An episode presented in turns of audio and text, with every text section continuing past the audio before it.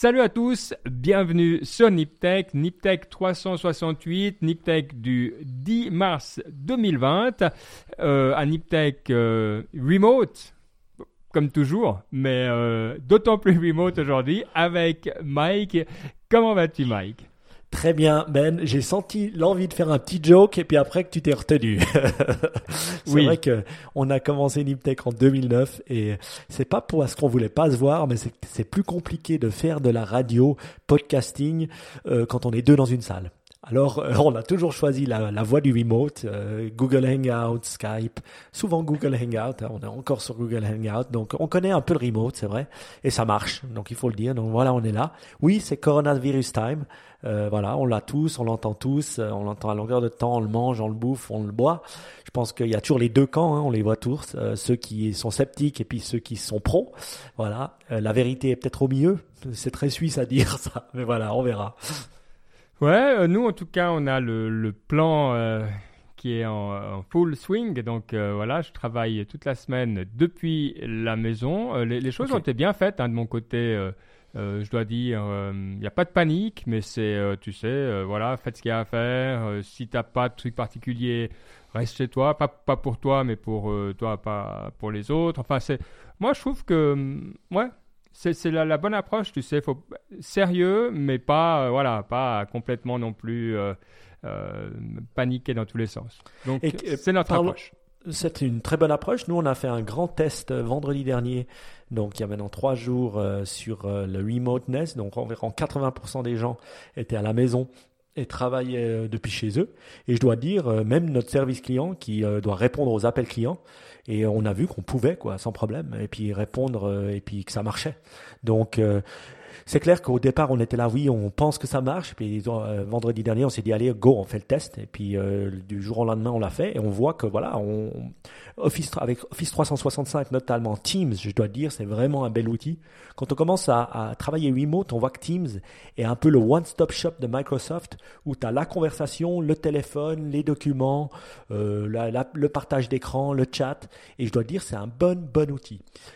Souvent, en termes de remote, on se dit, ah, j'utilise Skype, j'utilise euh, je sais pas quoi d'autre pour le téléphone, mais Teams, ils sont en train de créer un outil où c'est un one-stop shop et je dois dire bravo Microsoft parce que ça marche vraiment bien. Ouais. Non, c'est vrai, moi, j'ai pas non plus, on n'a aucun souci, euh, on utilise plein d'outils en ligne, etc. Il n'y a aucun problème, ça, tout marche bien.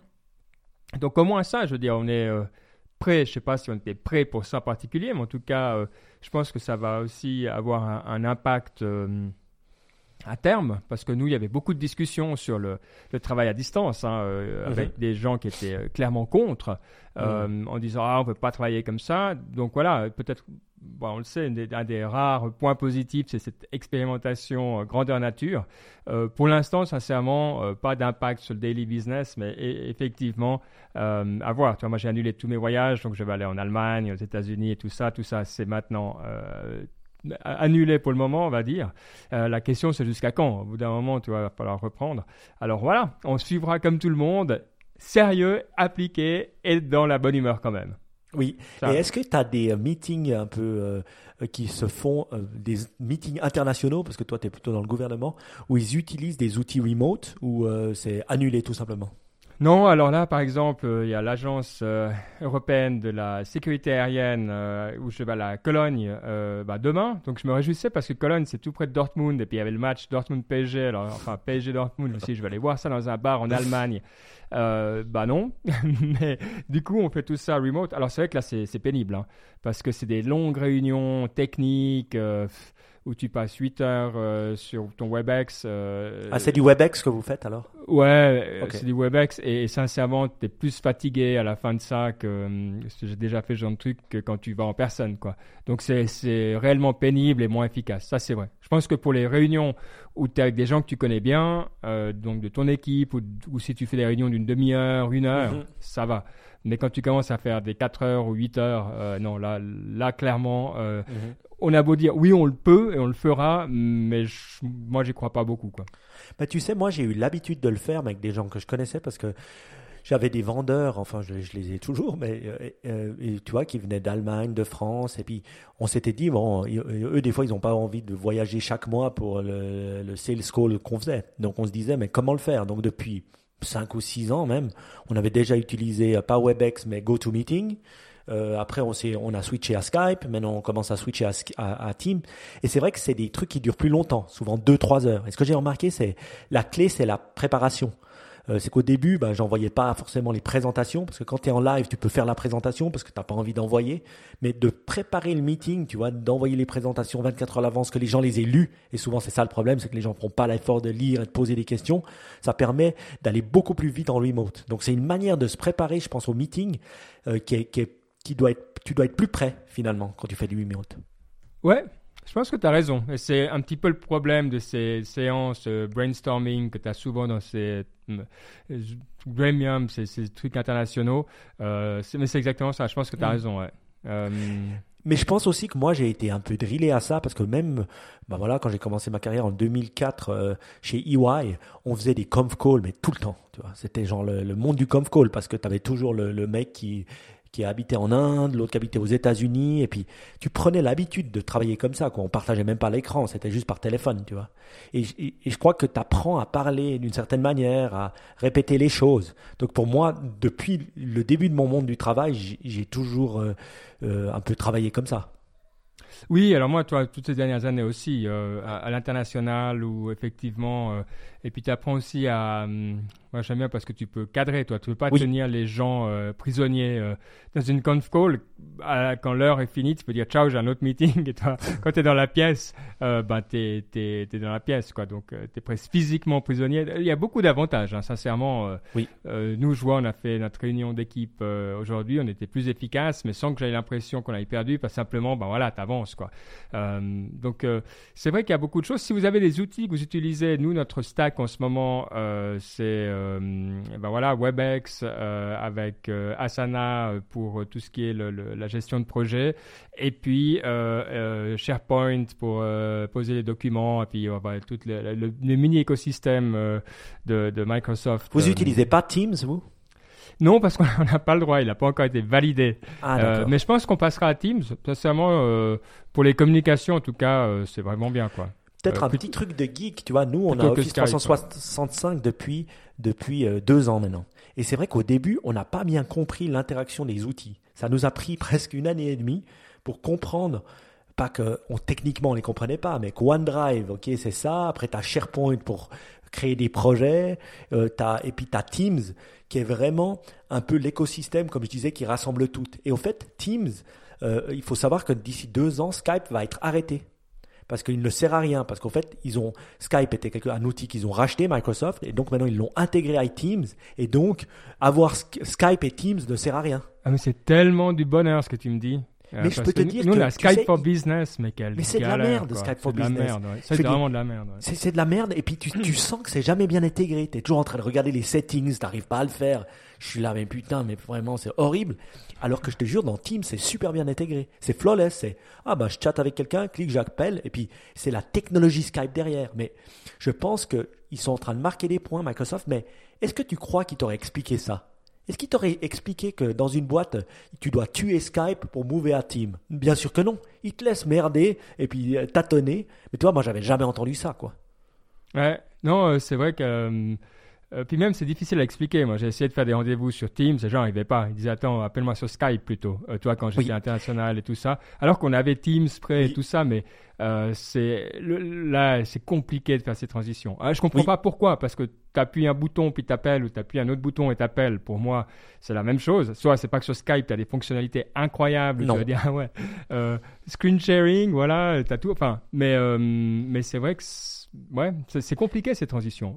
et je dois dire, l'intégration, quand quelqu'un a Teams, là j'avais un conf call avec des Suédois aujourd'hui, et puis eux ils m'ont fait une invitation Teams, et quand tu as Teams de des deux côtés, mais l'intégration, elle était comme euh, Hangout. Tu vois, toi et moi, on connaît bien Hangout parce qu'on l'utilise depuis des années, en fait, depuis que ça existe, en fait. Et puis, euh, euh, c'était flawless comme Hangout, tu vois, parce que chacun avait des trucs Microsoft derrière, clac, clac, clac, tu te connectais, nickel. Ouais. Bon, puisqu'on parle de, tech et puis de pourquoi on utilise la tech aujourd'hui, on avait parlé dans la dernière émission aussi de, ben, des outils qu'on pourrait mettre en place euh, dans cette époque de, virus. Et euh, entre-temps, je crois pas que c'était déjà là quand on, a, fait la dernière émission, euh, en Chine, il y a eu cette application alors, qui est à travers Ali, Ali Unfinancial, c'est quoi Alipay euh, qui te permet, enfin, de t'inscrire, ça c'est la bonne nouvelle, mais qui te dit aussi, euh, en fonction de qui tu es tes données, alors on ne sait pas lesquelles, si tu dois être en quarantaine ou pas. Euh, et donc c'est un code, ben voilà, si tu es vert, c'est bon, et si t'es pas vert, eh ben tu vas pas. Je crois qu'il y a orange ou rouge. donc c'est quelque chose qui a été mis en place dans trois provinces, en tout cas au début. Alors je connais pas bien mes provinces chinoises, mais c'est Sichuan, Hainan et Zhejiang. Mhm. Euh, et euh, ce qui est hyper intéressant, c'est toujours la même chose. quoi. C'est que c'est difficile d'avoir une opinion euh, sans, voir. parce que oui, évidemment, tu peux dire, ah, c'est Big Brother, c'est l'État qui te fait du mal et qui te surveille et tout ça. D'un autre côté, si c'est bien fait, c'est quand même aussi très utile, toi, parce que peut-être que tu n'es pas conscient de tes risques. Peut-être qu'on te met rouge, n'est pas contre toi, mais parce que tu es dans une région qui est dangereuse et, et pour ton propre bien, toi. C'est pas forcément contre toi donc, je connais pas assez. Toi, tu as un petit peu plus d'exposition à la Chine. Donc, est-ce que tu penses que oui, vraiment, c'est genre la grosse machine aveugle qui, qui à la, à la louche décide de ton sort ou c'est quelque chose quand même d'un petit peu plus positif? Mhm. Ben, tu vois, tu vois moi, je vais pas prendre l'angle. Là, je vais pas vous raconter l'histoire de l'angle de euh, ah ouais, comment c'est fait techniquement. Je vais vous raconter ce qu'un Chinois me dit. Tu vois quand je leur ah, parle, j'en parlais aujourd'hui, qu'est-ce qu'il me disait? Je lui disais, ah, ben, j'ai appris qu'il y a une app. Il me dit, oui, il y a une app. Lui, il me disait, ça vient de China Mobile. Donc voilà, j'écoutais, euh, il n'est pas forcément un geek, hein, mais il me disait ça vient de China Mobile, donc on voit que c'est le télécom chinois euh, qui, qui, est derrière ça. Et il me dit, ben voilà, maintenant cette app, elle, elle non seulement elle te traque, mais elle sait si tu as été vers des, non seulement des zones, mais des gens à risque. Parce que si tout d'un coup quelqu'un, une personne X a le coronavirus, ils arrivent à traquer où était cette personne parce que cette personne avait l'app. Et donc, euh, ils arrivent à traquer ça. Et il m'a dit maintenant, en fait, tu ne bouges pas. Euh, déjà, tout transport public, tu es obligé de la montrer. Et aussi les boîtes. Quand tu rentres dans une boîte, automatiquement, tu dois montrer ça. Parce que sinon, ah, tu pas rentrer. Donc, c'est une sorte d'auto-sélection euh, qu'ils utilisent dans le transport, qu'ils utilisent partout. aussi, ben voilà, ils contrôlent beaucoup la température. Et puis, il, si tu as ça, tu dois rester chez toi. Donc après, c'est d'où viennent les données. Donc il semble avoir un mélange. Donc Alipay, c'est quoi? Ça permet, ben, beaucoup ont Alipay, c'est le plus grand moyen de paiement de Chine. Donc je pense qu'il y a eu un mélange, selon moi, hein, entre un Alipay qui fait, qui fait euh, de la où beaucoup de gens ont des comptes et puis aussi, ils ont dû faire des trucs de reconnaissance faciale avec la police. Hein. C'est pas possible d'avoir pas mélangé ça. Je vous avais raconté quand j'avais été euh, au, au, Import Fair de Shanghai, la rapidité de reconnaissance faciale que j'avais vue. J'avais, j'avais été blown away. Tu as, deux, as deux façons d'avoir l'app. C'est à travers Alipay ou WeChat, évidemment. Ok. Ben, et, et, et, en fait, quand tu lui parles, euh, enfin, quand tu leur parles, c'est pas négatif pour eux parce qu'ils savent, ils sont adaptés au monde et ils se disent, ben voilà, maintenant on doit vivre comme ça et c'est important. Donc eux, ils me disent deux choses. Un, il y a personne qui sort sans masque, c'est interdit, donc interdit hein, euh, en Chine. Donc eux, au moins, ils ont des masques. Et deux, euh, ils utilisent tous l'app. Et si tout d'un côté rouge, c'est quarantaine pendant 14 jours. Allez hop, à la maison. Ouais.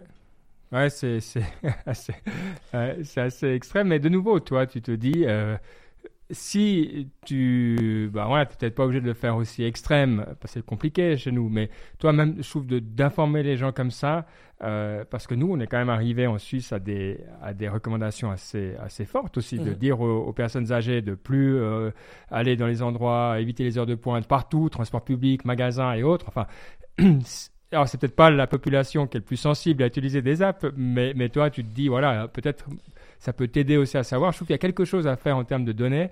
On n'est pas encore assez. Euh, je crois Dans l'angle tech. qu'est-ce que la tech peut faire pour nous en ce moment-là, quand on a besoin d'eux? Voilà, maintenant, qu'est-ce que toi, Google, qu'est-ce que toi, Facebook, qu'est-ce que toi, Twitter, tu vas mettre en place pour nous aider? Euh, Et ça, c'est une bonne question parce que franchement, eux, ils ont nos données. Tu vois, au lieu, alors on pourrait réfléchir. Moi, je me suis dit, bah alors voilà, ok, là, c'est une obligation de l'État, un peu comme ça, on pousse et puis après, ça devient une obligation. Mais finalement, si c'est c'est si tu te self-regulate, si tu dis, ben voilà, moi je veux faire, je veux, je veux pas être une menace pour mon voisin, je sais qu'il y a peu de morts dans ce coronavirus, je suis moins à risque que d'autres, mais je veux pas transmettre, ben, je, me self-régulate en rentrant dedans par moi-même. Ben voilà. Et après, c'est évident qu'une fois qu'il y aura du monde qui sera dedans, et on voit, ça, ça va très vite. En Chine, ça s'est répandu maintenant. Je parlais à des gens de Shenzhen, eux, partout, partout, il y a, partout, il y a l'application. Écoute, euh, moi j'ai lu l'article là, dans un, que j'aime bien pour lire les articles sur la chaîne, c'est le South China Morning Post, donc mhm. c'est plutôt Hong Kong, euh, parce que je trouve qu'on en parle mal ici. Euh, alors ça appartient, je crois, justement à Alibaba, donc voilà. Mais enfin j'aime bien ce qu'ils mettent. Ils disaient le, au 2 mars, donc la semaine passée, il y avait déjà 400 millions de, de downloads. Donc ouais, pas mal. Donc, quand tu parles, d'un test en live, et puis je, pense que ça, ça pourrait nous aider nous-mêmes à avoir moins peur, à se rendre compte. Je veux dire, avoir peur de son voisin euh, parce qu'il tousse, parce que c'est complètement con. La technologie, elle pourrait nous aider à bypasser tout ça. Et les Chinois, ils sont adaptés. Et c'est ça que je dois dire sur la Chine. vous m'entendez souvent le dire, ils s'adaptent à une vitesse d'enfer. Je veux dire, leur problème, ils ont commencé le 24, 25 janvier, comme ça, vraiment violemment. Et je veux dire, quand tu leur parles maintenant, après un mois et demi, je veux dire, ils l'ont assimilé, quoi. Ils l'ont assimilé. Et Ce qu'il y a d'intéressant, toi, c'est que je regarde les, stats, euh, alors qui, étaient, qui sont vieilles, hein, donc c'est pas les stats d'aujourd'hui, c'est pour donner une idée. Le 17, euh, donc je crois que ça a commencé, ça a commencé plus ou moins mi-février, et là, il disait, euh, il y a 93%, 93% des personnes qui avaient la marque verte, 4% avaient la marque rouge. Donc euh, après, il doit y avoir 3% mieux du coup, parce que sinon ils n'ont pas fait leur calcul très bien. Mais euh, donc c'est intéressant de voir aussi, toi. C'est pas qu'ils sont euh, à dire ouais il y a 80% de rouge et que 20% de vert. Toi, c'est quand même assez bien fait. Si tu mhm. si tu arrives à éviter de devoir dire à tout le monde de rester à la maison. oui. ouais, il y, a quelque chose là, et je pense que ça serait intéressant. Euh, et toi qui as bossé pour ces grandes boîtes, comme Google, comme tout ça, alors Do No Evil, est-ce que tu crois qu'ils y pensent? Putain, on a l'application à côté, elle est là, elle a été faite pour les Chinois. Je veux dire, ils, y pensent, mais ils, osent, ils oseraient pas toucher un sujet comme ça, euh, même avec un bâton, euh, même euh, non, parce que le problème qu'il y a, c'est que il n'y a pas la confiance, et puis tout le monde va dire ah les données, on est plus pour l'instant encore plus inquiet pour nos données que pour notre santé, toi, parce qu'on est encore dans un monde où on n'a pas fait la transition. Mais t'es sûr de ce que tu dis? Moi, je crois que le monde, il a déjà shifté. Je veux dire, si on proposait une solution à quelqu'un, c'est pour ça que je pense qu'ils doivent s'allier. Euh, je me dis, tu vois, un Google, un Facebook, tout ça, ils doivent s'allier pour dire, voilà, maintenant, tu as un login système qui est soit ton login Facebook, soit ton login euh, euh, Google, mm. tu as ton image qui est intégrée, et puis elle doit être, voilà, et puis après, quand tu scannes ta tête, ben, elle doit être liée à ton image. Ça, c'est de la scanning technology. Apple, il pourrait aussi aider à faire ça. Et puis tout d'un coup, après, on roll out ça, et tout le monde peut l'utiliser. Qu'on puisse le faire, c'est évident. Mais maintenant, qui va prendre la responsabilité, toi, de forcer euh, Parce que c'est ça, si tu le fais, si c'est optionnel, euh, bah, personne ne le fait. Donc, toi, là, tu peux pas rentrer dans certains bâtiments, comme tu as dit. Donc, c'est pas que tu, le fais Non, parce que les boîtes, les boîtes, elles te laissent pas. c'est tout. Bah ouais, c'est ça. Non, mais toi, ici, le problème, c'est que si tu le fais ici aussi fort que ça, euh, Oublie, t'imagines aux États-Unis, une boîte aux États-Unis, qui, t'imagines aller au Texas euh, ou dans certains. non, mais, non, moi, après, libre aux gens, mais tu vois, il y aura plein de boîtes, je te dire, qui se diront écoutez, si vous n'avez pas l'app, euh, nous, on ne veut pas que vous rentrez chez nous, vous faites du, télétravail. Je, pense qu'on peut aussi se self-regulate, au lieu de toujours dire oui, tout le, gouvernement doit tout faire. Et, et là, je dois dire alors on me dira oui, la peur des données et tout ça, mais dans un moment comme ça, moi, je ferais assez confiance à Google et Facebook euh, pour, pour nous aider, et même Apple. Hein. Apple serait le meilleur, je trouve. Mais vu qu'ils ne savent pas faire des apps, peut-être pas. Mais voilà. On, utiliserait la plateforme sans que ça soit eux qui développent. Ça serait mieux, sinon on comprendrait rien du tout. Bon, en tout cas, euh, voilà, intéressant. On va pas faire toute l'émission sur. Euh, mais j'ai une dernière question à suivre. Combien pourcentage de chances tu penses que ça se passe en Europe, qu'on ait une app comme ça d'ici un mois? Zéro. Ah, moi, j'allais dire 20%, mais zéro. Ok. Ouais, non, je pense simplement qu'on le temps qu'on se mette d'accord, qu'il y ait des comités d'experts pour dire oui, alors les, la vie privée, respecter le machin, pour des bonnes raisons. Hein. Je dis pas que c'est pas des bonnes raisons, mais simplement on est trop lent, on n'est pas on n'est pas câblé pour arriver à, agir aussi rapidement. Donc nos mesures, c'est l'information, c'est ce, voilà, c'est ce qu'on vit déjà aujourd'hui, ça ira pas plus loin à mon avis. Euh, donc, on, on de pas, pas de rencontres publiques, etc. Ouais. Euh, mais bon, euh, à voir, à voir si ça arrive, tu auras, eu raison. Quoi. Bon. Bon, si on parle, euh, maintenant on va parler un peu de tech. Il y a deux trois autres trucs, euh, voilà, euh, cool quand même ou intéressants qui se passent. Alors, un des sujets qu'on a choisi est pas forcément cool, mais c'est le futur de, Twitter et en particulier le, plan de, de, passage au témoin ou pas de Jack Dorsey, alors qui est quand même une, figure, hein, le CEO de Twitter et de Square, de tout le monde tech. Je pense qu'on n'a pas besoin de le présenter. ce qui est intéressant, c'est que euh, il, donc maintenant, il, y a des activistes qui ont acheté quand même, euh, je crois, euh, quelques pourcents de Twitter, un fonds, pour justement améliorer les résultats de Twitter.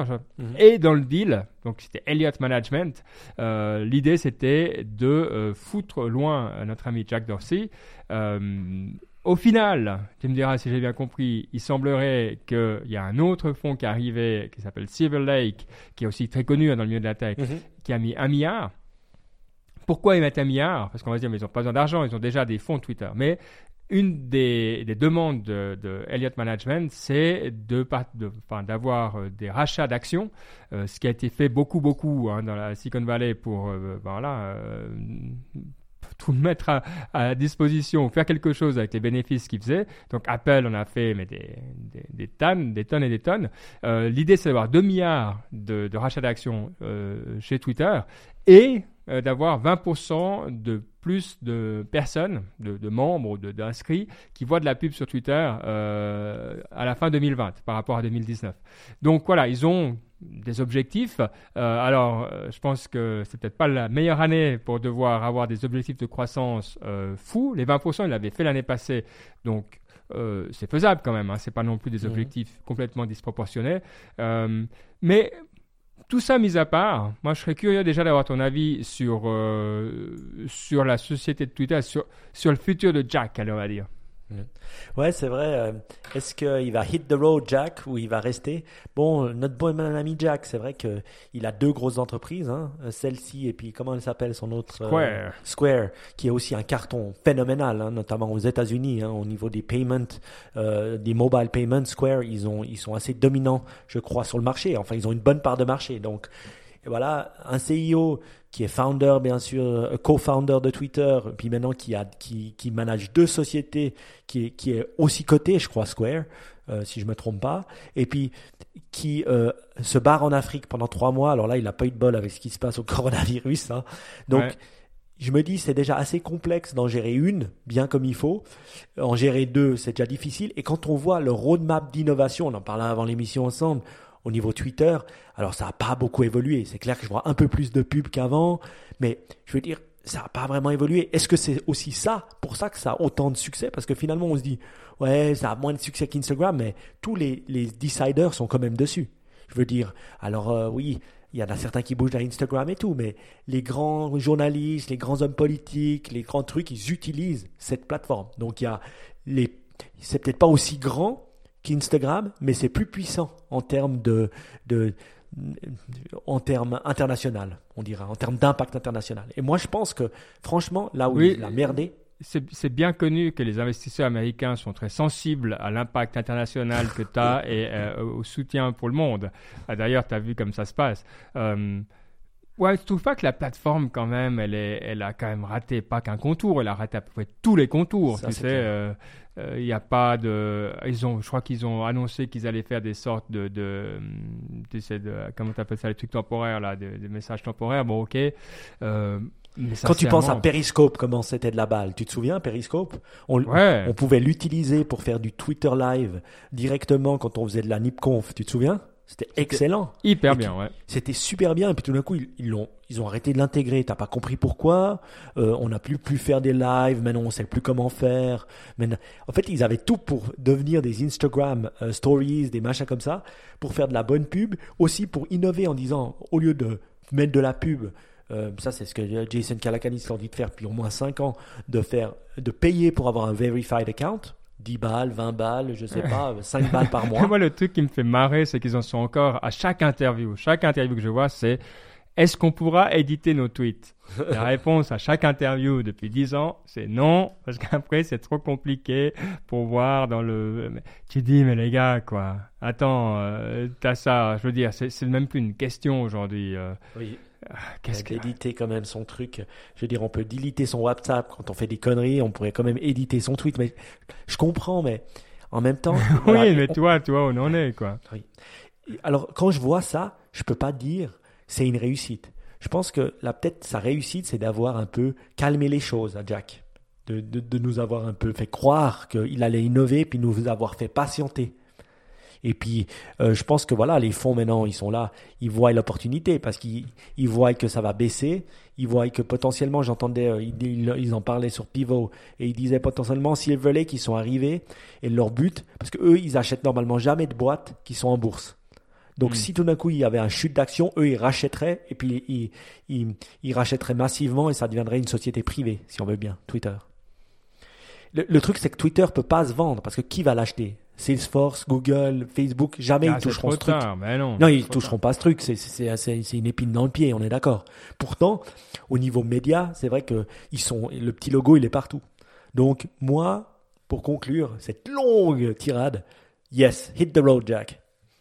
Ouais, ouais, ouais, je suis, je suis tout à fait, euh, moi, moi, je suis d'accord. C'est le moment. Euh, make or break, allez, euh, sincèrement. Euh, ou alors vendez à Times Warner, quoi. non, pas encore. Mais oui, mais ils, ont, ils auront Yahoo, ils auront Twitter, tu sais, ils vont faire. Eh, ça a été le cimetière le plus, euh, le plus cher du monde. Donc, On parlait de Bob Iger la, semaine dernière, enfin il y a deux semaines, et puis du CEO de, de, de, de, de l'ex-CEO de Disney et de l'impact qu'il a fait, 40 fois la, la valeur de, de, la boîte de, pendant son, il a vraiment innové. Il a innové. Il, il est, donc, euh, je veux dire, c'est possible de le faire dans un métier traditionnel. Donc, c'est possible aussi de le faire avec une plateforme comme Twitter. Merde. Moi, je pense qu'on devrait mettre, on, devrait mettre Jason Calacanis euh, comme, comme, euh, comme CEO de Twitter. Oui, je suis d'accord. c'est marrant. Alors, changement de sujet. je suis tombé sur un nouveau site qui s'appelle Protocol. Euh, hmm. Protocol, c'est, euh, alors vous allez dire, qu'est-ce qu'on s'en fout, protocol.com, euh, c'est en fait de la famille, enfin, de la même maison d'édition que Politico. Et Politico, c'est le site. Alors, si vous êtes dans le monde du gouvernement, policy et autres, vous êtes sur Politico, donc il n'y a pas, pas besoin de vous expliquer. Sinon, c'est quand même des sites à voir, politico.com et politico.eu pour les deux versions qui peuvent vous intéresser. Mais Politico, ben voilà, c'est pas très tech.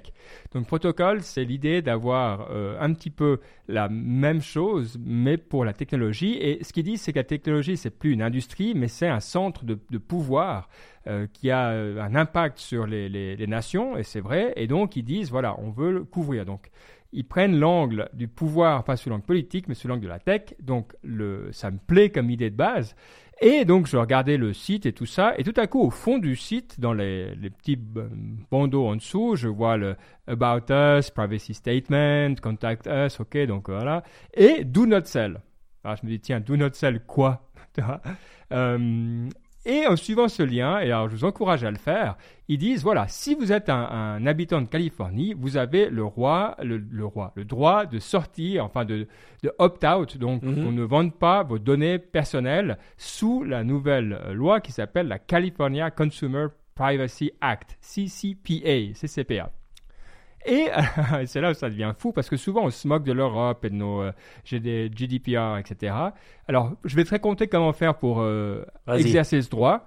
Tu dois d'abord leur envoyer un email à privacy@protocol.com ah. avec ton nom, ton email. C'est vachement malin, toi. Donc, tu envoies un email avec ton nom, ton email et la confirmation de, ta, de ton permis de résidence en Californie. Donc, je pense une copie de ton permis de résidence. Et ensuite, tu vas sur quatre sites qui s'appellent, euh, ah, enfin ils ont voilà quatre sites optout.networkadvertising.org et tout ça, Google machin, et après tu dois changer tes paramètres dans chacun d'entre eux, et une fois que tu as fait tout ça, et eh ben voilà, tu es opt-out. J'hallucinais quoi. J'ai jamais vu un truc aussi pourri. En plus, quand tu vas sur le site, donc tu as plein de sites où ils disent voilà, tu peux opt-out, tu un truc automatique, et puis les trois quarts ça marche pas c'est franchement ça vaut la peine pour tous les Européens européennes qui veulent se mettre un petit peu de baume au cœur par rapport au progrès qu'il y aurait en Californie quoi. Mais super intéressant aussi de, de voir toi comme euh, finalement peut-être que nos, nos, nos lois sont pas si mal faites en Europe. Oui, moi, moi je vais vous dire, ben, c'est assez simple la GDPR. Tout ce truc, Nous, ben, en Europe, si un consommateur nous appelle et nous dit vous dilitez ou nous envoie un mail en disant vous dilitez toutes mes données, on doit toutes les diliter. Point barre. Donc, on doit toutes les diliter et lui apporter la preuve qu'on les a dilitées. C'est-à-dire, même si on les a dans, dans un truc genre SAP, machin, on doit diliter les données. Point. Donc, moi, je trouve beaucoup mieux de mettre le poids sur la société privée en lui disant, ben voilà, euh, tu, as, pu les mettre, donc tu peux les diliter. Hein. Je veux dire, euh, diliter une donnée d'un consommateur, c'est faisable. Hein. faut arrêter, hein. ça ne nous prend pas des heures. Donc, c'est assez marrant de, voir ça que finalement, tu dois opt-out, tu dois faire un énorme travail, alors que par défaut, tu pourrais dire, je suis opt-out. Tu vois? Ouais. Non, mais le, truc, c'est ça, c'est que c'est toujours. Euh, c'est toujours euh, bien hein, ces, trucs, mais là, effectivement, il faut pouvoir euh, les, mettre en, les place de manière un peu raisonnable. Donc, je trouvais juste ça intéressant, mais ça, c'est un petit peu la petite histoire dans, l'histoire, mais le protocole.com, euh, c'est intéressant. Par exemple, le type de, sujet qu'il traite, c'est comment des boîtes comme Nestlé et des, grands de, la logistique utilisent la blockchain d'IBM euh, tout doucement, tu vois, euh, mais vraiment ils, essayent d'apprendre à faire ça. Euh, et je trouve voilà, c'est des sujets intéressants où ils essaient d'aller un petit peu plus en profondeur sur des thèmes. c'est clair que c'est pas start-up, c'est un peu plus corporate, mais, mais bien creusé. Donc ça c'est cool. Hmm.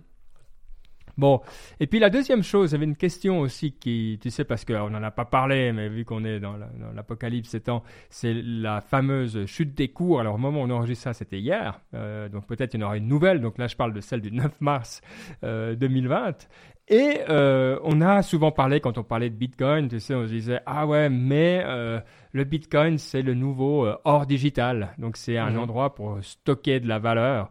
Et donc, dans cette logique, tu vois, eh ben, normalement, quand tout se casse la gueule, ben, l'or monte, tu vois. Euh, donc, je me disais, ben, Bitcoin va monter. Il y avait beaucoup de gens qui se disaient ça. Et c'est pas du tout ce qui est arrivé. Euh, Bitcoin s'est ben, cassé la gueule comme tout le monde, euh, même assez, assez lourdement. Et donc, j'étais voir les gens, les, Bitcoiners, les hardcore Bitcoiners, ce qu'ils disaient. Hein. Et ils ont trouvé une explication qui Écoute, je ne sais pas si c'est vrai ou pas, mais en tout cas, c'est une théorie du complot. ouais, exactement. Alors, c'est la CIA et le FBI qui, ensemble, non, c'est en fait, ils disent au même moment, donc euh, à partir de, dimanche soir, et, tout la chute est arrivée lundi, euh, en fait, il y a un gros scam, alors un des milliards de scams qu'il y a eu euh, sur, dans les cryptos, qui s'appelle Plus Token, qui a essayé de liquider plus de 100 millions de dollars en valeur de, de Bitcoin. Et donc, évidemment, euh, quand tu as une, injection comme ça de, euh, de, ben voilà, de, vente, euh, ça suffit déjà, même si ce n'est pas des gros volumes. C'est pas énorme hein, par rapport à des volumes très de. C'est fou, hein. imaginer. Non, c'est pas énorme du tout, mais ça suffit à faire un mini crash. et donc, ça serait ça leur l'explication qui fait qu'il y a eu ce crash en même temps. Donc, en fait, il dirait voilà coïncidence euh, plus que euh, plus que voilà en fait une corrélation avec le monde de la bourse. Est-ce que toi tu as une opinion là-dessus? Je sais pas, c'est difficile d'en avoir une vraiment, mais euh, ouais. Moi, moi, moi dans ces moments-là, je déconnecte la bourse du monde réel parce que je pense que souvent on, lit la bourse au monde réel alors que c'est pas le cas. Donc, euh, je crois qu'il y a toujours des anticipations, des explications. D'ailleurs, si tu passes ta journée devant CNBC, tu verras. Donc, si, si, tu n'as pas euh, beaucoup de dettes, hein, parce que quand tu as de la dette et puis que tu, euh, que tu payes finalement, enfin, que tu empruntes par rapport à ta valeur boursière, ouais. Mais bon, pour le commun des mortels, je suis 100% d'accord. Oui. Non, je, suis d'accord que ça a un impact. Je dis pas que ça n'a pas d'impact parce que finalement les gens entendent que la bourse chute, donc euh, voilà, ils sont plus prudents, ils ont eux-mêmes des actions, des ci, des ça, donc ça, ça, on, voilà, on a nous-mêmes, bah voilà, notre deuxième pilier, troisième pilier en Suisse qui sont voilà ce qu'on a pour notre retraite, qui est quand même en partie en bourse, donc ça a un impact dessus, mais à long terme, on sait qu'on va pas tout perdre. Ouais, donc euh, euh, même si on est certain de rien en ce moment. Mais, mais, toi, sur le côté, euh, est-ce que tu crois toujours à Bitcoin comme or digital? Non. Je, je, crois que, en fait, on essaie de trouver une monnaie à Bitcoin qui, euh, enfin, une monnaie refuge qui, je crois, ne n'a pas lieu d'être. Je pense que je crois en la technologie, mais pas appliquée à l'argent. Alors, parce que pour moi, en plus, quand tu me dis, euh, je crois en la technologie blockchain, mais pas en, son application en tant que Bitcoin. Voilà. Parce que quand tu me dis que 120 millions peuvent faire un drop pareil, je me dis, ben mon Dieu, euh, c'est pas très robuste ce truc. Et puis, il n'y a pas beaucoup de trading qui ont lieu. Parce que sinon, 120 euh, millions, ça fait rien hein, sur le stock exchange, normalement. Donc, on est vraiment dans, un, dans une niche, finalement. Même, même que ça fait 5, 6, même 7 ans que ça existe. Ou même plus, voir. Donc, moi, j'y crois pas trop. Je pense que c'est de, la, de la réalité. Après, de dire, je prends 1% de, mes, de ce que j'ai et puis je les investis en Bitcoin et puis qui vivra verra, je trouve que c'est très intelligent. Ouais, ouais. Mais pas plus. voilà. Ok. Euh, allez, dernière petite nouvelle, puis après, euh, je n'ai pas mis mille de trucs dans la partie inspiration. Je te propose qu'on y aille dessus, mais euh, on a vu passer une nouvelle sur Roblox. Alors, qu'est-ce que c'est Roblox? C'est une sorte de... Comment expliquer ça? Alors, c'est des, jeux, un petit peu, pense Minecraft, mais où tu peux, avec une grande un grand focus sur le fait de, créer tes jeux, d'être une plateforme où tu peux partager tes jeux et tout ça. C'est magnifique pour les gens euh, qui sont un peu plus euh, âgés en termes de what the fuck, je comprends pas ce qui se passe. Donc c'est un monde immersif comme ça, alors Minecraft-like. Euh, mais sincèrement, moi, je, là, je suis plus en point d'interrogation que je viens qu'autre chose, parce que Baptiste nous a mis la, news et j'ai regardé ça, j'ai regardé des vidéos, et j'étais là, c'est moche, c'est, c'est, tu ne comprends pas. Et c'est évidemment des vidéos qui ont 2 millions de views sur YouTube, ou par exemple, un des trucs, c'est euh, tes livreurs de pizza. Imagine tes livreurs de pizza dans un monde Minecraft. Et c'est l'émeute, quoi. C'est un des jeux qui a le plus de trucs. Donc vraiment, tout ce que tu fais, c'est que tu as des pizzas euh, en carré pixels moches que tu vas livrer dans des maisons. Enfin, c'est même pas... c'est complètement fou. Andreessen Horowitz a, investi là-dedans. Donc, euh, toi, ça veut dire qu'ils voient vraiment quelque chose. Alors, ils ont des raisons. Hein. On aura les liens euh, sur le site pour expliquer. Je crois que vraiment, chaque fois qu'on parle de gaming, moi j'ai l'impression de tomber de la chaise, mais il, faut qu'on s'y mette, Mike, parce que vraiment, c'est, on pourra pas, toi on disait Twitter c'est foutu, ben, si on veut continuer à parler à, vous, toutes et tous, nos chers auditeurs, eh ben, il faut qu'on se trouve sur les, plateformes de gaming. Quoi. Moi je pense que je vais aller dans la technologie gaming par le AR et le VR. Mais je vais pas aller pour ça dans le game, euh, euh, gamer forcément. Je suis pas un gamer. Mais je crois que même avec ce qui se passe aujourd'hui, de work remote, de tout ça, ça va être l'explosion du AR. Tu verras. Ça va être l'explosion du AR que je prédis dans les deux prochaines années. Euh, il y a euh, Apple qui a euh, cherché Gobi, G-O-B-I, qui est dans le, le, source code de iOS 14. Il semblerait qu'ils aient sorti ça, donc c'est appelé Gobi Apple. Euh, c'est pas le, jeu, il n'y a encore pas grand chose dessus, mais si vous regardez Mac Rumors ou 9 to 5 Max, euh, c'est une app de, réalité augmentée qui vient de chez Apple. Donc il semblerait que euh, des signaux faibles te donnent raison, Mike. Oui. Moi, ce que je me dis, c'est que, alors là derrière, Andreessen Horowitz, ils investissent toujours pas seulement dans des jeux, mais des plateformes. Donc tu sais, il y, a, il y a deux, trois émissions, on parlait de cette plateforme de jeux qui permettait de créer des nouveaux jeux ou des nouveaux mondes beaucoup plus facilement. Et c'était un peu la, force de Jedi de, nos amis de, Fortnite, de pouvoir faire des choses comme ça euh, sur leur plateforme. Et je pense que ben, ça doit être la même chose. Moi, je regardais mes, cousins euh, jouer à, des jeux. Euh, franchement, ils jouaient pas à des jeux qui étaient technologiquement incroyable ou visuellement incroyable si on veut. Euh, ils, jouaient à des jeux un peu, un peu merdiques finalement, mais qui sont addictifs. Donc il y a peut-être le côté addictif du jeu avec une plateforme qui te permet de créer plein de jeux qui est ben, le road to success. Parce que quand tu vois les gamins jouer, ils jouent pas forcément à des trucs incroyables. Ouais.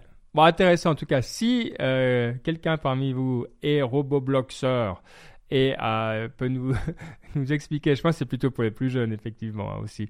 Euh, mais, mais je trouve ça euh, intéressant, en tout cas, voilà, à, suivre d'un œil pour voir où ça va. Et puis, c'est comme tout. Maintenant, enfin, de dire que c'est moche ou que ça marche pas, etc. Au début, ben oui, évidemment, mais comme toutes les innovations qui seront évidentes d'ici quelques années. Donc, ça s'écrit comment Gobi? G-O-B-I G-O-B-I. G-O-B-I. G-O-B-I. Apple, Gobi, et puis tu regardes Mac Rumors ou 9 to 5. Mac. Et tu Merci. trouveras ton play, tout ton. Il n'y a pas grand chose encore parce que c'est. Ils sont juste en train de les voir. Bon, euh, on n'a pas eu de Ask Niptech, mais si vous avez des idées, des trucs à discuter ou n'importe quoi, un petit hashtag Ask, Ask Niptech euh, sur Twitter ou info at niptech.com, euh, on a toujours plaisir à avoir vos, vos retours. Donc n'hésitez pas. Euh, donc je propose de passer directement à, à la partie euh, inspiration parce qu'il y a plein de trucs qui m'intéressent dans ce que tu as mis dans Mhm. notre liste. Bon, à commencer évidemment par euh, la, la question que je me pose depuis le début, mais je pense que j'ai la réponse parce que j'entends pas de bruit derrière toi. Est-ce que tu fais cette émission sur ton Peloton? Ah, mon Peloton. Ah, voilà. Ah. Non, mais je dois dire, je suis tombé amoureux de mon Peloton. Euh, voilà, alors vous vous souvenez, je, je- je rentre des États-Unis en janvier, je, je teste le Peloton là-bas dans le fitness du coin, je me dis putain c'est vraiment trop cool, je me dis j'en veux un, ni une peu à deux, je rentre, une semaine plus tard, ils sont accessibles en Allemagne, je, le commande 2200 euros, donc le vélo.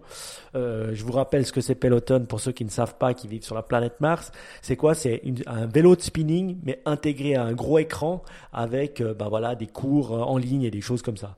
Alors, je mets presque plus d'un mois à obtenir le vélo. Parce que j'ai dû le faire venir d'Allemagne, après à travers l'Allemagne, en Suisse, machin. Donc ça m'a pris un petit moment parce qu'ils viennent aussi te l'installer. Donc j'ai dû l'installer à quelque part en Allemagne. euh, euh, Ah, ils viennent te l'installer. Oui, oui. Et je comprends parce que c'est Ah. pas si. Tu sais, ils doivent te monter le, le vélo. Mais une fois que j'avais ça, une fois que j'avais réglé encore le problème de login que j'avais, parce que je m'étais créé un login aux États-Unis pour tester le truc, et après, mon login, même si j'avais acheté le Peloton avec, ce login-là, ça marchait pas parce qu'il avait été créé aux États-Unis, donc ils devaient me le switcher, enfin, toute une merde. Mais après, je suis monté sur le Peloton. Et c'est là que j'ai tout oublié. Toutes ces difficultés de moi, tous ces machins, j'ai été blown away. Pourquoi? Parce que bah, moi, je fais un peu de vélo, oui, mais pas incroyable non plus. Hein. Euh, c'est pas parce que j'arrive à faire euh, chaque année 90 km que je suis forcément bon à vélo. Euh, et franchement, l'interaction entre le grand écran, pédaler, et puis tu as, la force que tu mets, tu as la vitesse où tu vas, t'as- c'est pas la vitesse, euh, plutôt le, le, le nombre de pédaliers euh, que tu fais. Je me, minutes. Ouais, les tours minutes. Euh, tu as, la force que tu mets, le nombre de watts, et puis ça, ça te donne un truc. Tu as la personne qui t'entretient, tu peux tu combats contre des gens qui sont soit en live, soit pas en live comme toi et qui font le cours. Euh, tu un prof vraiment qui est cool, euh, qui te fait rire. Tu as la musique intégrée à Spotify avec les morceaux qui passent, et puis tu peux liker, et puis ça se met automatiquement dans ton Spotify feed si tu aimes les, les trucs. Et puis tu as le coach qui te parle. Franchement, c'est de la balle. Et non seulement tu as ça pour le vélo, mais après, tu peux, as ça pour le stretching, tu as ça pour le yoga. Donc, moi, je me suis retrouvé ce week-end sans mon vélo. J'arrive sur l'application Peloton, tac, tac. Alors ça, c'est rien de nouveau. Il y a plein d'apps de fitness qu'ils font. Mais tu sais, c'est cet écosystème. euh, tout, tout intégré, où tu peux même faire de la méditation, du yoga, du stretching, du bootcamp, tu peux tout faire. Et franchement, c'est assez génial. Donc, I am in love with my Peloton. Et bah voilà, j'ai une petite salle où j'ai mon Peloton dedans. Et je, je, je- je me réjouis de me lever le matin. C'est pour, pour dire le truc. Bon, pour me faire écoute, mon Peloton. Je vois que c'est des vrais growth hackers parce que tu vois, tu vas sur le euh, International Peloton, onepeloton.com et puis ils te disent Ah, euh, on ne livre pas partout, mais mets-nous, euh, c'est- c'est si- sign Oui. up et puis euh, comme ça, ils regardent qui sign up de quel pays. Donc, ma contribution, c'est de dire Je sign up depuis la Suisse, faites autant, euh, autant que possible. Comme ça, on aura bientôt Peloton en Suisse. Le Oui. problème qu'il y a, c'est qu'effectivement, c'est toujours lié à une, à une langue, vu que tu as des Oui. cours. Est-ce que tu peux choisir de le faire en anglais ou est-ce que tu es coincé en allemand, toi? Non, alors tu peux. t'as- moi, j'ai que des trucs en anglais. Voilà. Mais eux, ils devaient attendre avant d'avoir des, un studio pour pouvoir faire des cours en allemand. Donc il y en a, mais moi, je les vois pas parce que dans mon feed, il y en a pas. Mais euh, et puis parce que j'ai sélectionné la langue anglaise. Mais euh, euh, ils doivent attendre. Donc ils sont au UK pour aux États-Unis, au UK en Allemagne. Donc voilà, ils- s'ils venaient en France, ils devraient venir. euh, bah voilà, ils devraient avoir un, un truc de coach, un coach euh, qui parle français, qui explique, et puis plein de vidéos en anglais, en français. Moi, je dois dire, il y a eu Apple, il y a eu Tesla, et maintenant il y a Peloton. Je pense que Peloton, c'est le Apple et le Tesla du sport. Sans déconner. Cool. Bon, écoute, euh, euh, je, je peux malheureusement pas dire que j'en prendrai un parce que bon, là, ils ont, ils ont commencé avec le vélo. Aux États-Unis, ils ont déjà le tapis de course. Oui. Et puis le rameur arrive. Donc, euh, Oui, mais il faut voir que ça, c'est qu'une partie. Parce qu'après, tu as tout plein de cours que tu peux faire en ayant un tapis par terre. ah, Donc, ouais, t'es ouais. pas, t'es pas obligé d'avoir ça. Alors, bien sûr, les gens, ils rentrent dans ce monde-là souvent. Mais je pense qu'après, imaginez, pour 34 euros par mois, tu as autant, mais, mais, et tu as tellement une masse de, de, de, cours que c'est fou. Je veux dire, tu, tu, tu regardes jamais le même cours. Les gars, ils, en font, ils ont des studios, ils, te font un nombre de cours incroyable. Et bien sûr, tu dois euh, le coach à la fin, tout est bien fait. Non, franchement, respect. Quoi. Je, dois dire, euh, flawless. Je suis heureux d'avoir attendu une semaine et puis par les temps qui courent, vaut mieux faire du sport chez soi. Je suis content. Ouais, bon, cool. Euh, de nouveau, j'admire de loin et un jour, peut-être un jour, euh, ça viendra en, en, France, vous avez de l'espoir, mais en Suisse, ça c'est le genre de euh, truc. Bah, tu peux le faire venir d'Allemagne. Hein, bon, ceci dit, les Tesla sont arrivés vite parce que peut-être. Parce qu'il y a du pognon en Suisse. exact. mais donc, du coup, j'ai vu que dessous, tu as mis personal coaching. Oui. mais bah, tu n'as pas besoin de personal coaching quand tu as Peloton.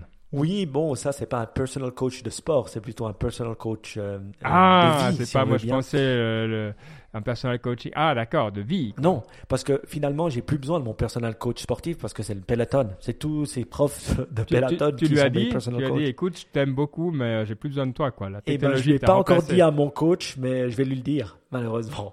Que franchement, là, je n'ai pas besoin parce que je vais utiliser peloton. Et en plus, ça me coûte que 34 balles par mois. Mais le personal coach, ça, c'est autre chose. C'est quand euh, bah, on j'avais été à, la Tony Robbins Event, euh, dans notre billet, il y avait aussi des séances de coaching derrière que tu pouvais prendre avec des personnes. Bah, c'était intégré au prix du billet. Et puis, euh, j'ai commencé à les faire. Donc, chaque semaine. Donc, voilà, bah, selon la méthodologie que tu as un peu appris, de mieux te connaître toi-même. Et puis, tu le fais. Et franchement, c'est assez incroyable d'avoir un coach qui te pousse et puis qui te, qui, qui te rend accountable de des objectifs que tu as, de, de, de, ce que tu vois. Et je trouve que c'est vraiment, ça m'aide à grandir, ah tu sais, et à, être un peu no bullshit, quoi. Alors bien sûr, on a tous fait la même formation, tous le même truc, donc voilà, on, on, on, on est un peu tous, dans le, si on veut bien, dans le même délire, d'une certaine manière. Mais ça ou pas ça, avoir un personal coach, ça t'aide vraiment à, tu sais, à avoir un regard extérieur et puis un regard critique sur toi-même et puis aussi à te pousser en avant, c'est-à-dire à te pousser au cul, hein, c'est comme le sport. Hein. Et, souvent on se dit ouais, on a un personal coach pour le sport, un personal mais pas pour sa vie. Et franchement, je dois dire jusqu'à maintenant, ça fait trois, trois semaines que je fais ça. Euh, demain, j'en ai un d'ailleurs demain matin, euh, une petite demi-heure comme ça toutes les semaines, et franchement c'est cool. Mais qui, qui, est cette personne C'est une personne que tu choisis ou on te file un coach non, comme il, ça? il, te le file un coach. Alors moi, c'est un gars euh, qui, est, qui vit en, Espagne, qui est argentin d'origine, et puis, euh, franchement, il est cool. Euh, donc, j'ai plaisir à l'entendre. Euh, voilà. Et puis, ben, je, je, honnêtement, je pense que c'est des choses qui te permettent de, de, grandir. Et grandir à une vitesse grand V. Et surtout dans les moments comme ça qui qui sont pas forcément faciles, enfin qui ne sont pas faciles, disons-le nous, à nous tous, hein, les moments qu'on vit, euh, bah voilà, c'est bien de d'investir sur soi-même, d'investir sur son mental, d'investir sur son euh, voilà, parce que le monde il va pas s'écrouler, je vous le dis déjà. Hein. Ça, vous pouvez me croire, le monde il va pas s'écrouler. Ça, il va avoir une personne des périodes difficiles, mais ceux qui seront la traverser en sortiront plus forts. Et je peux vous dire que moi, je serai du côté de cette barrière-là. Je sais pas vous, mais moi, oui. ah, tu fais plaisir. Bon, bah écoute, c'est cool. Donc, euh, c'était. Euh, attends, redis voir le nom du séminaire que tu avais été voir. C'était euh, Business Mastery. Business Mastery. Ben, vous vous rendez compte, hein, des, des, gens comme Tony Robbins, eux, avec le, ce qui se passe dans, le, dans le, coronavirus, ben, tous les events où il y a 3-4 000 personnes ou même moins, hein, c'est tout, c'est tout annulé. Hein. Donc, vous imaginez, dans le domaine du coaching, il y a aussi pas mal de, de euh, voilà, pas mal de choses qui doivent changer. On peut s'imaginer avec des, des, des, trucs VR. Moi, je vous dis, allez re-regarder ce film. Ready Player Go, euh, Ready Player One. allez revoir ce truc, juste allez le voir. C'était Johnny trois... Mnemonic, attends. Non, non, non. Qu'est-ce qui s'est passé avec Johnny Mnemonic euh, Oui, mais celui-là, il est trop vieux. Et puis, voilà. allez revoir ce truc. Je, je, je sais pas si c'était notre ami Spielberg qui l'a fait, je crois, hein, Ready Player One. Euh, qui est, Spielberg, si je ne me trompe pas. Et allez revoir, parce que franchement, maintenant que vous le regardez avec vos yeux actuels, vous vous dites, mais c'est tout à fait possible. Tout à fait possible euh, qu'on le fasse, oui. Directed by Steven Spielberg. Donc euh, en, 2000, en 2008, franchement, après, il est un peu cheesy, et ça dure un peu long, mais tu, on se dit qu'un monde comme ça, c'est tout à fait possible. Bon, et puis j'ai vu que dans ta panoplie euh, encore que tu as mis en place, il y a la Rapid Planning Method qui est toujours liée. Alors on va faire, on va faire le, le multipack. Qu'est-ce que c'est cette euh, Rapid Planning Method? Ça, ça, s'appelle RPM. En fait, ce que moi, moi, moi depuis, euh, ah, depuis longtemps, je crois, depuis 2004, j'ai toujours écrit mes objectifs. J'ai toujours écrit, euh, et puis je, systématiquement, chaque jour, avant de commencer, je, je, je, je, marque sur une page planning les choses à faire, les trois clés. Ça, ça venait partie de mon rituel. Donc, c'est quelque chose que je fais, qui, qui fait partie de moi, d'ailleurs, qui m'aide bien. Mais ce qui manquait, puis ce que j'ai trouvé bien dans cette Rapid Planning Method, c'est, mhm. en fait, au lieu de mettre, mettre juste les actions, tu as toujours un outcome, donc un what au départ, un why, pourquoi tu le fais, après, massive action list. Et je vous promets, j'ai fait le test. Alors ça me prend plus de temps, hein, parce que moi je mettais que les actions et puis je cliquais sur les trucs. D'avoir à chaque fois, imaginons ben, pour, euh, ben, pour le travail, avoir pourquoi euh, toujours un, euh, un purpose, donc une raison. Genre, ben voilà, je travaille pour, pour être, je sais pas, le plus grand, le, pour révolutionner le monde de l'aviation. Je sais pas, ça serait peut-être ton, ton, ton, ton, ton what. Et puis tu dis pourquoi? Bah pourquoi? Parce que je veux que le monde soit soit meilleur et puis que je veux que voilà qu'on arrête de, de, polluer la planète euh, avec des caisses. J'invente un why. Et puis après tu mettrais ton massive action list derrière. Je peux te dire que tu es beaucoup plus motivé à le faire. Et c'est vrai que c'est tout con. Et tu peux le penser la même chose pour ta famille, la même chose pour le sport. Si tu mets un what, why, et puis après ton action list, à chaque fois, ça te motive beaucoup plus de le faire. Et c'est con, c'est con, mais ça marche. Donc, je suis en train de tester. Alors, ça me prend un peu plus de temps. Je dirais deux fois, deux fois le temps que ça me prenait avant. Ça me prenait 10 minutes de faire chaque jour. Maintenant, ça me prend 20 minutes. Euh, mais voilà, je le fais. Et je trouve assez cool. Tu le fais tous les jours? Moi, j'ai toujours fait planning avant de commencer à travailler. Alors, des fois, ça m'arrive de ne pas le faire. Mais quand ça m'arrive de ne pas le faire, la journée, elle n'est pas bien. Waouh. C'est pour ça que tu es efficace aussi. Écoute, j'aime bien, je vais, m'en inspirer, je trouve que c'est bien. Alors, ça va te choquer ce que je vais te dire, mais c'est vrai que dans l'administration, il y a peu de gens qui font ça. Euh, J'en ai jamais entendu parler, mais euh, c'est juste, j'aime bien, il faut amener parce que euh, c'est comme ça que tu amènes l'énergie aussi et que tu arrives à passer les étapes. Donc j'aime ça et je vais le downloader. ça sera la lettre de l'émission si vous êtes intéressé. Vous pourrez aller voir soniptech.com et hop. Euh, et si vous m'envoyez un petit mail, alors je ne veux pas être méchant, mais vous m'envoyez un petit mail, je vous, euh, je vous forwarderai le PDF. Alors normalement, je ne devrais pas, mais je le ferai quand même. Mais je vous forwarderai le PDF que j'ai. Bon, dans tout ça, est-ce que tu as, encore le temps de lire ou pas? Ah. Oui, oui, je, lisais. Et puis c'est vrai que j'ai été stuck sur cet horrible livre euh, pendant quelques semaines que j'ai détesté mais que j'ai fini, euh, qui, était la, suite de Millennium. Et puis je vous en parle pas là. Et puis j'étais stuck dans ce deuxième tome de cette. Et puis il était tellement nul, mais en même temps j'ai continué à lire un livre nul. Alors, je, je pouvais pas, je, je, pouvais pas changer de livre. Je sais pas pourquoi. Je suis encore un, un old school. J'arrive pas à laisser tomber un livre quand je l'ai acheté. Et là, bah, je viens de lire un nouveau livre que j'adore. Est-ce que tu connais Tom Petty? Absolument pas. I'm learning to fly, but I ain't got wings. Le chanteur. Euh, même ça, je connais pas. Moi, euh, Tom Petty and the Heartbreaker, tu connais pas? Ah non, non, non. tu vois, moi, moi, moi, je me suis arrêté euh, à la fin du 19e, tu vois. ah oui, c'est vrai que tu t'es arrêté à la fin du 19e. Toi, tu es toujours avec les Mais enfin, pour ceux qui connaissent, bah, il y a assez connu, un hein, grande vedette euh, qui a commencé dans les années 60. Euh, euh, on va dire plutôt 70, vraiment être connu. Et puis c'est vrai que bah, moi, euh, dans les années 90, tout ça, il a fait des, des chansons que je connaissais bien. Donc j'ai toujours, j'ai toujours aimé ce gars. Je sais pas pourquoi. j'ai toujours écouté, j'aimais bien sa voix. Puis là, je suis en train de lire sa biographie. C'est assez intéressant. Il vient de Floride, d'un petit village bien pourri. Et ce qui est assez taré, c'est que tu vois que de son petit village, de son petit cercle, c'était à Gainesville en Floride. Et il y a eu des gars comme lui, super connus. Un des mecs qui faisait partie des Eagles, il venait du même quartier. Il y, ah. il, y a, plein de musiciens qui venaient du même quartier. C'est assez dingue. Euh, créativement parlant, quand on réfléchit à ça, en se disant, ben voilà, il y a beaucoup de gens qui essayent de percer mais qui arrivent pas. Et là, ben, il y en a quelques-uns. Et ce qui est marrant de voir, c'est, là je suis à la, au quart, si on veut, du livre, c'est qu'il n'était jamais destiné à être euh, la vedette.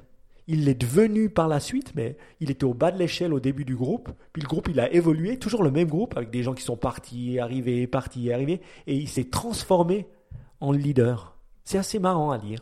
Et donc Tom Petty and the Heartbreaker, j'aime bien la biographie et j'aime bien les chansons. Ok, ouais, cool, intéressant. Euh, je suis pas sûr que je vais le lire celui-là, mais j'aime bien le thème. Alors, euh, c'est une très bonne recommandation. Cool. Bon, il nous reste toujours évidemment à finir avec une citation. Euh, J'en ai proposé une pour une fois, mais c'est à toi de choisir quand même celle que tu veux dire. On peut les faire les deux aussi. Non, non. J'ai remarqué que quand on en choisit deux, il y a toujours moins d'impact. Donc on va en choisir une, et c'est la tienne, et je pense qu'elle est superbe. Euh, euh, Nassim Nicolas Taleb, et euh, tu vas la traduire. Ouais. Those who panicked early don't have to panic today. Ceux qui ont paniqué tôt n'ont pas besoin de paniquer aujourd'hui. C'est un tweet qu'il a euh, écrit suite euh, en plein milieu de cette crise euh, boursière. Et donc Nassim Nicolas Taleb, pourquoi est-ce que c'est pertinent? Eh bien parce que c'est celui qui a écrit The Black Swan, donc ce bouquin qui parle justement d'événements complètement improbables, mais qui fatalement arrivent de temps en temps. on ne sait pas quoi, mais des trucs improbables arrivent toujours.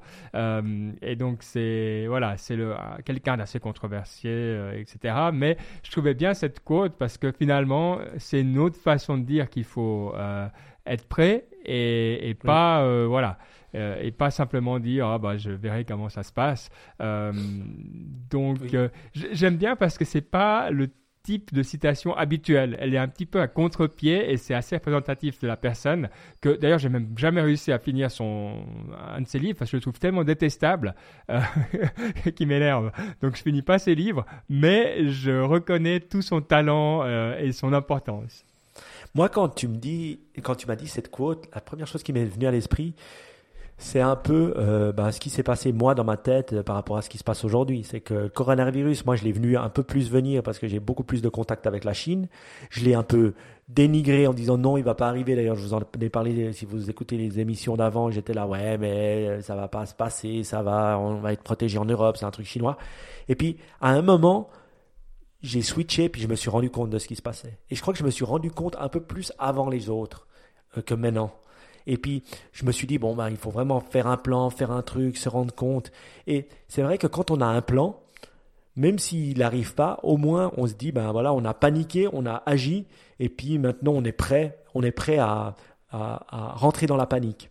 Et je vais, je vais mhm. utiliser euh, l'exemple le, du testing du remote. Donc vendredi dernier, on a testé le remote dans la boîte pour savoir comment on pouvait travailler remote. Et ce que je voyais, c'est que deux jours avant, on s'est dit, bon, on doit tester. C'est le bordel en Italie, il faut qu'on teste au cas où il y a un cas de coronavirus et puis qu'on est tous, euh, tous euh, en quarantaine.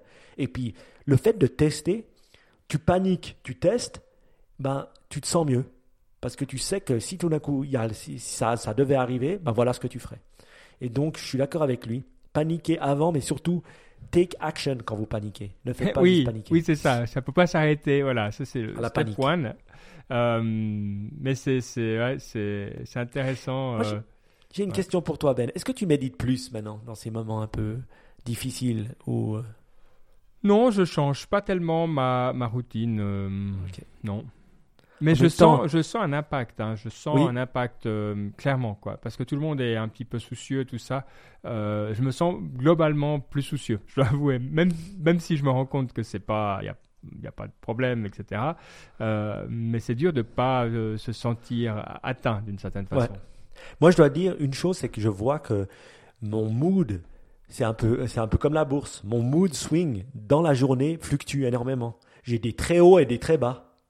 Ouais et, à des moments, alors qu'il y, a exactement la même chose qui se passe. Et je trouve que c'est une, quand on s'observe, c'est vraiment génial. Franchement, si vous faites l'effort, vous tous qui nous écoutez, de vous observer, observez comment vous réagissez à une news ou à une autre.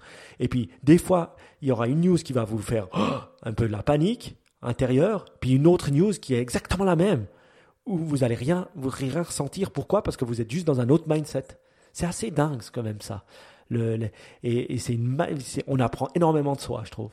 Oui, je suis, je suis 100% euh, d'accord. C'est, vraiment dans ces moments-là où, voilà, ben, il faut des fois aussi laisser, juste laisser passer. Euh, et puis, moi, le truc que je vois que j'ai tendance à faire, c'est à, aller constamment sur les sites de news, toi. Tout le temps, tout le temps. C'est, une ah sorte de, mauvaise habitude qui, qui nourrit le truc. Donc, je me dis, ah, quand je suis tenté de, chaque fois que j'ai 5 secondes, d'aller sur un site de news, euh, moi, moi je dis que moi, moi, la chose la plus dure pour moi, c'est d'accepter que je ne peux pas contrôler la situation. Parce que souvent, dans une entreprise, notre but, c'est quoi? C'est d'anticiper. Donc, on doit anticiper ce qui va se passer, anticiper ça. Et puis, si on n'anticipe pas, finalement, on fait mal son travail. Et là, d'arriver à se dire, ben, ce qui arrivera, arrivera. Et puis, ben voilà, je ne peux, pas, je peux pas impacter. Oui, on ferme l'Italie. Ben, tu veux faire quoi? L'Italie fermera. Oui, on va fermer la Suisse, ben la Suisse fermera, mais pendant deux semaines. Mais tu peux pas l'impacter ça. Et c'est assez dur à accepter. Et c'est un, super exercice sur moi-même. C'est un super exercice sur moi-même. C'est incroyable. Ouais. Non, c'est vraiment intéressant. De nouveau, aussi, on est très intéressé par vos retours. Si vous vivez des expériences intéressantes ou même difficiles, hein, euh, on, est, on est intéressé à, à savoir ce qui se passe chez vous. Euh, on vous remercie. Peut-être que vous n'êtes pas dans les transports publics comme d'habitude pour nous écouter, peut-être ailleurs. En tout cas, on vous remercie d'avoir passé ce moment. Avec votre masque. Avec nous. une photo de vous avec le masque. Oh, oh, voilà, en groupe, on est bien, on est bien entre nous, le podcast. Voilà, au moins, on est vrai qu'on n'est pas euh, trop impacté. Euh, on se retrouve, bah, du coup, moi je devais pas forcément être là dans, dans deux semaines, euh, mais du coup je suis là. Toi es là, Mike? Ça c'est le bon côté, oui, oui, je suis là. Bon, bah on est tous là, du coup. Et euh, on se réjouit, on se réjouit de, de, se, de s'entendre de nouveau dans deux semaines. Allez, à tout bientôt. Ciao. Ciao, ciao.